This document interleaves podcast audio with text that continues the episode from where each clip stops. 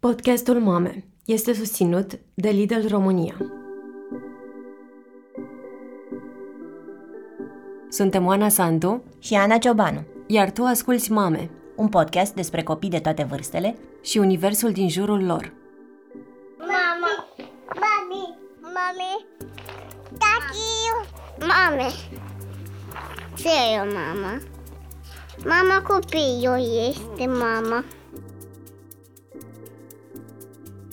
Mulți dintre noi am crescut învățând să fim ascultători și fiind prea puțin ascultați.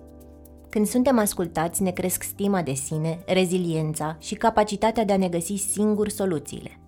Când copiii sunt ascultați, se simt acceptați și iubiți. Dacă ne dorim o societate tolerantă în care fiecare să-și găsească locul și să le ofere empatie celor din jur, trebuie să învățăm să ascultăm copiii, ca să înțelegem ce e de schimbat în lumea lor, acasă, la școală, la judecătorie, la medic sau într-un centru de plasament. Sunt Ana, iar aceasta este o serie de șase povești despre cum ascultăm copiii.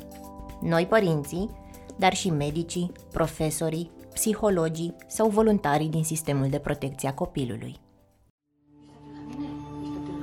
În acest episod, Oana discută cu mamele unor copii diagnosticați cu autism despre cum au învățat să-și asculte copiii care nu vorbesc și despre care știu că este posibil să nu vorbească vreodată.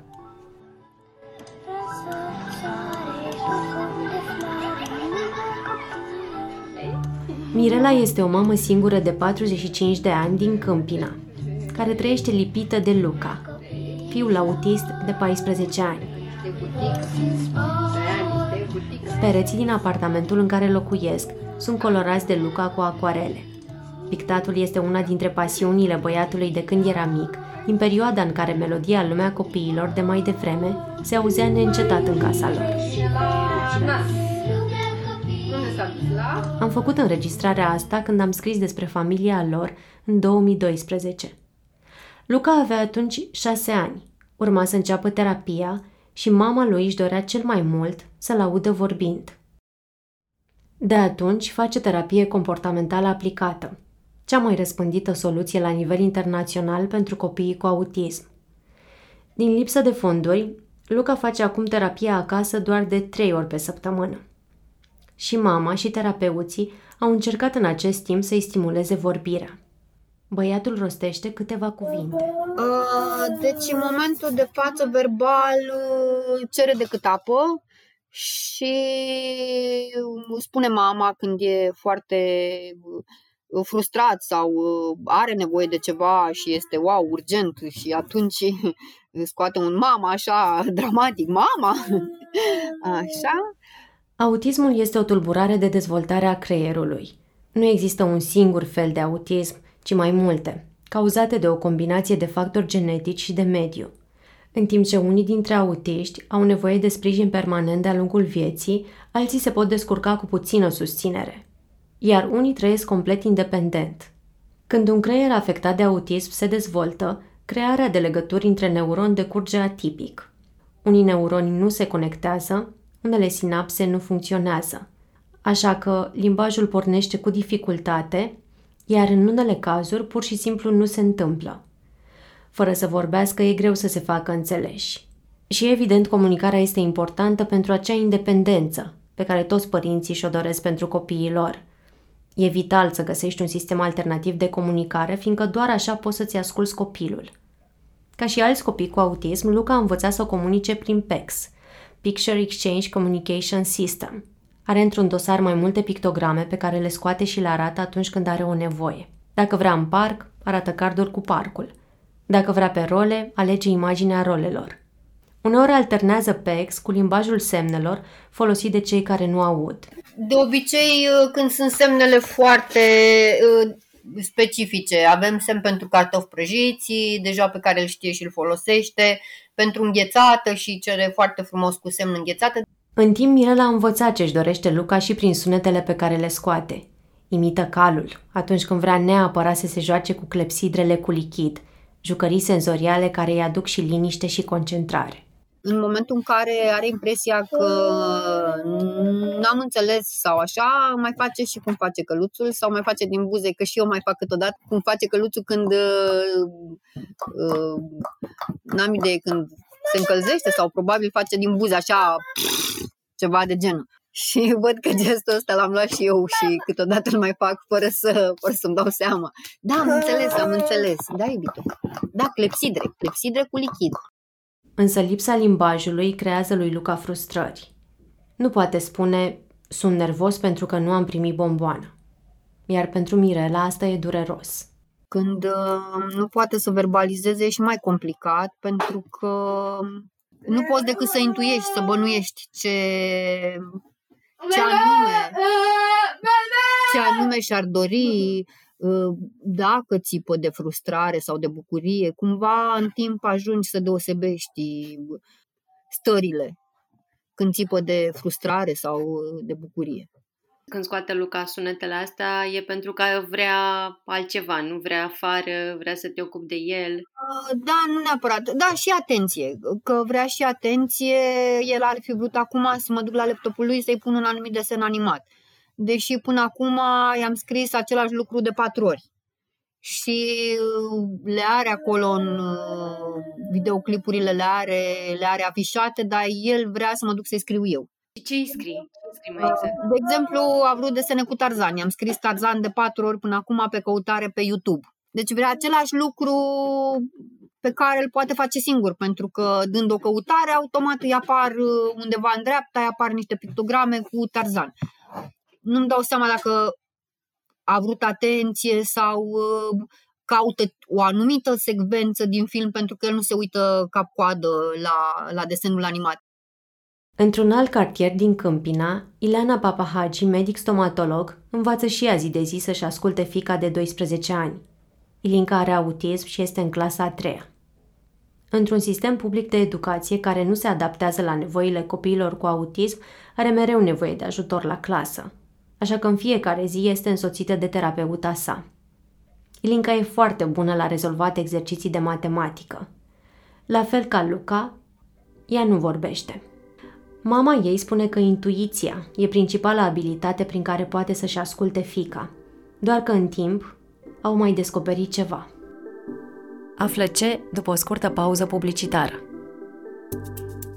În fiecare episod, experta în educație timpurie Carmen Angelescu, de la centrul Step by Step, principalul promotor al educației timpurii de calitate în România, ne spune pe scurt de ce este important să ascultăm copiii. Este important să-l auzim încă din primul țipăt. De altfel, copilul țipă de cum apare pe lume. Își face simțită venirea pe lumea asta. Și începe încet, încet să cunoască lumea și întâi și întâi să-și cunoască părinții. Ă, și părinții să-și cunoască copilul. Până la urmă, prima noastră întâlnire cu copilul nostru e o întâlnire cu un necunoscut și și el întâlnește niște necunoscuți de la care deja are câteva repere că uh, îi aparține și îi aparțin. Dacă din perioada intrauterină și-a auzit glasurile celor din jur. De primii ani de viață sau așa numitele prime o mie de zile. Compania Lidl România susține programe de educație care contribuie pe termen lung la un viitor mai bun. Ne întoarcem acum la ce a descoperit Ileana. Eu, la început, eram cu foarte multe speranțe că Ilinga o să ajungă la un moment dat să vorbească. Bine, nu mi le-am pierdut de tot, nu cred, cred că orice e posibil la orice vârstă. Dar ea a fost cu multe probleme și a fost cu un autism jos funcțional. Și atunci am avut foarte mult de lucru pe foarte multe arii. Um, partea de vorbire a rămas și acum, deci ea nu vorbește nici acum. Și am reușit noi la un moment dat, când ne-am dat seama că nu șansele să vorbească sunt destul de mici, am zis că să-i dăm un sistem de comunicare. Și uh, la ea ce a mers foarte bine a fost partea de textual. Adică am învățat-o să scrie pe tabletă. Ah, wow! Da. Deci scrie? Da. Ileana și terapeuții au învățat-o pe Ilinca să scrie când avea vreo 4-5 ani. A fost un proces ușor, unde vedeau progrese în fiecare săptămână. mult mai ușor decât să se îmbrace singură sau să se ducă la toaletă, abilități pe care le-a învățat abia în ultimul an. Scrie pe tabletă sau pe telefon cuvinte și propoziții scurte. Uneori mai greșește câte o literă. Scrie când mama o întreabă cum i-a fost la școală sau ce ar plăcea să facă într-o zi. Unele răspunsuri au surprins-o pe Ileana. I-au arătat că fica ei recunoaște și numește emoții, ceea ce este rar în cazul copiilor cu autism. Așa de lucru wow pe care mi le-a spus ea de-a lungul timpului care mie mi s-au părut uh, incredibile este că am întrebat-o la un moment dat de ce nu vrea să folosească tableta. Și îi spuneam că mie mi se pare că e mult mai ușor să îmi spună ce vrea decât să stea să se frustreze că eu nu pot să o înțeleg. Și atunci mi-a spus că, nu mai știu acum câtă vreme, asta să zicem că sunt câțiva ani, mi-a spus că vrea să fie ca toți copiii și că vrea să vorbească și că de aceea nu-i place să scrie pe tabletă, că ei nu-i place să fie diferit.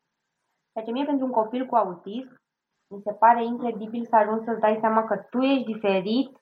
Am întrebat-o, de exemplu, la un moment dat pe cine place și pe cine iubește, așa în curiozitatea mea de a vedea dacă poate să-și dea seama ce e iubirea și ce e plăcutul. Și mi-a scris așa foarte bine, îmi spune uneori și ce ți-a scris legat de pe cine, pe cine că iubește? Mă iubește, că mă iubește pe mine, că o iubește bunicii și așa și după care, nu știu, s-a oprit uh, pe acolo și am întrebat-o, ea stă cu, are un asistent personal și am întrebat-o, da, tu pe, o cheamă Monica, tu pe Monica nu o iubești și mi-a spus nu, pe ea o plac doar. Să ajuți un copil cu autism care nu vorbește să scrie, să-și facă un sandwich sau să învețe noțiunea de diferit și la fel – E o muncă imensă de răbdare, spune Loredana Bumbeș, analist comportamental care lucrează de 12 ani cu copii cu autism. Munca asta începe cu o perioadă de săptămâni sau uneori luni, în care mai întâi terapeutul ascultă copilul. Pur și simplu să, să te accepte lângă el fără să, să fugă de tine, poate din când în când să se uite la tine. Ulterior, eu sugerez să încep să-i descrii acțiunile pe care le face uite, văd că ai luat un cub roșu în mână sau uh, se pare că ți este sete, ai luat sticla să bei apă. Exact ca la un bebeluș. După ce vezi că acceptă și să-i faci aceste descrieri și este în regulă, se uită la tine poate când faci descrierile acestea, uh, poți să încerci să te joci lângă el, să încerci să imiți ceea ce face. Dacă se învârte, să începi și tu să te învârți și să spui, uite, mă învârt și eu cu tine, wow, cred că e distractiv pentru tine sau ce te face oare să simți faptul că te învârți? Dar e important ca acest proces să nu existe cereri constante sau să nu direcționezi tu jocul sau activitatea pe care o face copilul. Uneori procesul acesta de ascultare este grăbit și la presiunea părinților care își doresc ca cei mici să facă rapid progrese cognitive. Loredana înțelege asta, fiindcă știe cât de mare este presiunea societății ca acești copii să fie normali. Eu am copii cumva care sunt funcționali și se descurcă în societate singuri, Uh, dar societatea din România nu este tolerantă, nu acceptă, din păcate. La școală nu se poate integra foarte bine pentru că sunt cadrele didactice care, în loc să accepte faptul că poate el nu, nu învață la fel de repede o anumită materie, dar se descurcă excelent la celelalte sau nu reușește să fie atent timp de 50 de minute la oră, nu fac decât să-l critique, să îl sancționeze, ceea ce duce la lipsa lui de dorință, lipsa dorinței de a se mai implica la școală sau de a deveni social. Și de asta părinții își doresc o recuperare, cum mai numit-o tu, își doresc să fie recuperat, să se integreze cât mai bine, pentru că uh, descresc șansele de integrare în momentul în care ajungi în colectiv, în învățământul de masă. Descresc pentru că nu suntem educați să acceptăm neurodiversitatea, dar nici nu suntem educați și profesorii, din păcate, nu știu cum să le predea acestor copii și cum să-i accepte. Oficial în România trăiesc 30.000 de oameni cu autism. Nu se știe câți dintre aceștia sunt copii. Părinții din organizații neguvernamentale pentru autism spun că cifrele nu se apropie de realitate. Mulți copii nu au diagnostic, mai ales în mediul rural, nici certificate de handicap sau de orientare școlară. Și atunci ei nu intră în statistici. De câțiva ani, organizațiile cer autorităților să cerceteze mai bine fenomenul, fiindcă acum nici nu știm exact ce vârste au cei 30 de mii, dacă au fost sau nu integrați în școală, ce formă de autism au. dacă se pot descurca singuri să trăiască sau sunt dependenți de altcineva, dacă vorbesc sau nu și dacă comunică în vreun fel. Părinții copiilor cu autism au înființat primele ONG-uri acum 20 de ani. Carmen Gherca, o mamă de 49 de ani din Iași, nu știa nimic despre autism în 2000, când un medic l-a diagnosticat pe Robert, fiul ei cel mare, care pe atunci avea 4 ani. Abia găsise două pagini despre asta într-un manual de psihologie. A fost și mai greu, fiindcă atunci când am mers la unul din, uh, din medici, un medic psihiatru, acesta mi-a spus pur și simplu să-l abandonez pe Robert, fiindcă nu vom avea nicio șansă să facem un copil normal din el, așa mi-a spus medicul respectiv. Și, practic, tot, toate informațiile care îmi veneau uh, erau foarte sumbre, deci mm, totul era despre faptul că nu va vorbi, că nu va reuși să aibă nicio achiziții, că nu va reuși să meargă la școală, că... Deci, practic, tot ceea ce mm, își închipe un, sau își dorește un, un părinte de, pentru copilul lui, să facă copilul lui, e pentru noi, practic, se năruit așa peste noapte. În 2003, alături de alți părinți, Carmen a înființat în Iași Asociația Națională pentru Copii și Adulți cu Autism din România. A încurajat-o o mamă româncă din Suedia, pe care a cunoscut-o la un curs despre autism. Le-a spus că societatea românească îi va asculta pe copiii cu autism dacă părinții lor vor deveni o voce. Carmen coordonează acum centrul Ancar, unde copii și tineri fac terapie. Este și vicepreședinta FEDRA, Federația pentru Drepturi și Resurse pentru Persoanele cu Tulburări în Spectrul Autist, o muncă voluntară pe care o face în paralel cu jobul de zi cu zi în biroul de marketing și relații publice al companiei de transport din Iași. Acasă, alături de soț, are grijă de Paul, fiul în vârstă de 16 ani, și de Robert, care împlinește în curând 25. Robert nu vorbește. De la diagnostic și până acum, părinții au căutat mai multe soluții prin care el să comunice și ei să-l înțeleagă. Deci verbal, uh, la un moment dat uh, mai spunea mama când voia să mă cheme, dar acum nu mai spune. Uh, folosește doar sunete atunci când vrea să mă cheme, deci um, scoate un sunet ca un țipă, să spunem, dar nu aș vrea să-l definesc așa. Și atunci eu știu că practic mă cheamă. Acum câțiva ani, terapeuții și părinții l-au învățat să scrie și să citească. De atunci viața lui s-a îmbunătățit remarcabil. Este mult mai liniștit, mai bucuros, mai puțin nervos sau nemulțumit. Părinții au învățat o grămadă de lucruri noi despre fiul lor, care are o memorie fantastică, că îi place să se uite la filmări cu reporterii și prezentatorii de știri de la ProTV din anii 90, că îi place la nebunie muzica Spice Girls – Carmen spune că acum un an, Robert a scris pentru prima dată o expresie pe care a auzit-o din întâmplare, fără ca cineva să-i o fi explicat înainte. Era înainte de vacanța de vară și ne scria pe telefon, la noi, la centru vacanța începe pe 1 august. 1 august, vacanță, și după aceea scria două cuvinte pe care noi nu, nu le înțelegeam. Scria uh-huh. term și france. Și nu înțelegeam ce scrie am, l-am rugat să mai scrie o dată, să ne, ar- să ne arate din nou. Deci a încercat de atâtea ori până când soțul meu și-a dat seama de fapt ce voia să scrie. Vacanța vine cu trenul din Franța. De când fiul său comunică prin scris, Carmen și-a dat seama cât de mult îl ajută un program previzibil. În fiecare seară, Robert își scrie pe calculator planul pentru următoarea zi. Îl printează, îi aduce foaia mamei, care îl confirmă sau nu. Dacă apar modificări, Robert se duce înapoi la calculator și își editează programul, iar apoi printează din nou. În seara în care am vorbit cu Carmen, a primit un astfel de plan.